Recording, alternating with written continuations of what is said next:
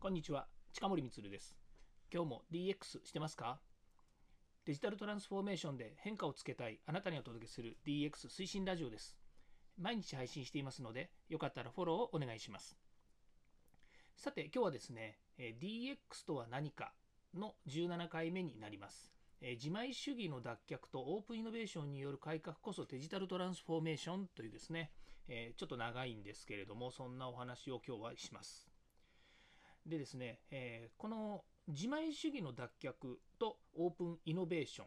というですね、2つの軸があるんですね。で、1番目はですね、もともとですね、えー、日本の企業っていうのは、全て自分のところで物を作ったり、自分のところで何かを考えて、閉じた世界で、えこう、え価値を作るっていうのが、えー、すごく得意なわけだったんですよね。もちろん、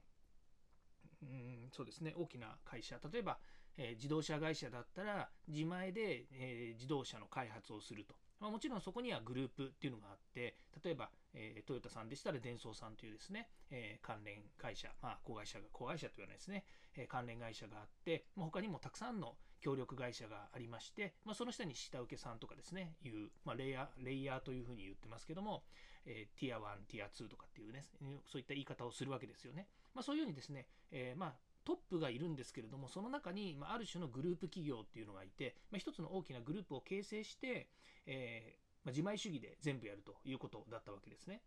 で、それがですね、まあ、昨今この、えー、自前主義っていうのが、えー、だんだんまあこうちょっとあのまあ、間違ってるとは言わないんですけども、それだけ閉じた世界では、なかなかですね、新しいことが生みにくいということで、まあ、ここ最近言われているのはですね、オープンイノベーションという言い方をしているわけですね。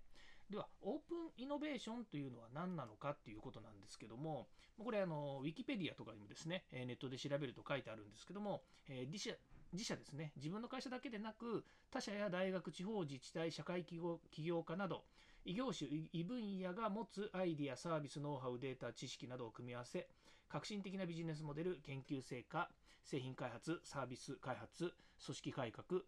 行政改革、地域活性化、イノベーション、ごめんなさい、ソーシャルイノベーション、国際化、プロセス改善等をつなげる、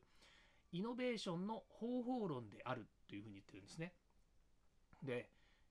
これだけ聞くとですね、いや、全部でしょと。もう何でもありなんですよねっていうふうに読み取れるわけですよね。まあ、それこそ、えー、今のような自社だけでなく、例えば自分たちの会社の利害関係だけじゃなくて、まあ、他社が持っているいろんな、そうですね、異業種、異分野のいろんな技術やアイデア、サービス、ノウハウ、こういったものをですね、蓄積して、まあ、新しい、こう、その上にある、その他、今まであったものを、こう、皆さんの力を結集する、ある意味では英知の結集っていうふうに言うかもしれないですけども、まあ、そういった形で、えー、新しいオープンな、えー、イノベーション改革をですね起こそうということなんですよね。これがですね非常に大切だというふうに今は言われているわけですね。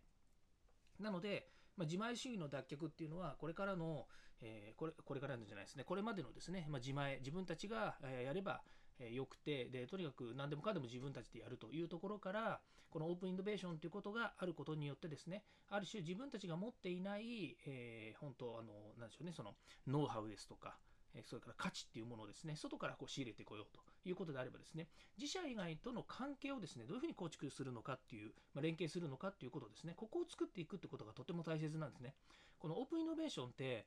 言ってることはすごくなんかあの、えー、ね、あのすらっとこう言ってるんですけど、企業が外の人たちとオープンイノベーション、オープンマインドもそうですよね。あの本当同じ目線で例えば目的がこう共有されるんだけれども、えー、まあ総論 OK 格論反対みたいなことをやっぱり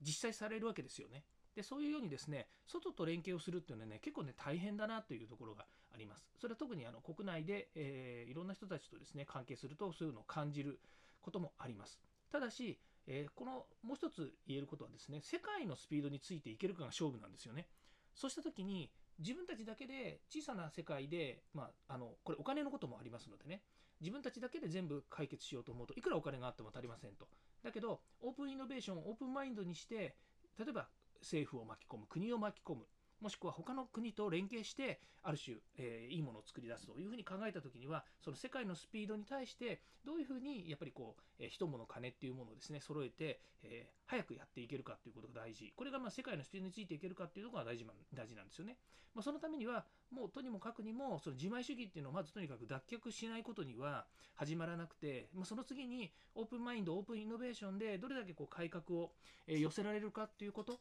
でこのこと全体が結局そのデジタルトランスフォーメーションっていうところの文脈になります。まあ、デジタルトランスフォーメーションですね。まあ、デジタルっていうのはね、デジタルを利活用する。これはスピードアップさせるため、世界とつながるためにはどうしても必要なツールの一つではありますから、まあ、そういったところで、えー、新たな変革を生み出すトランスフォーメーションですね。新しいことをするということになります。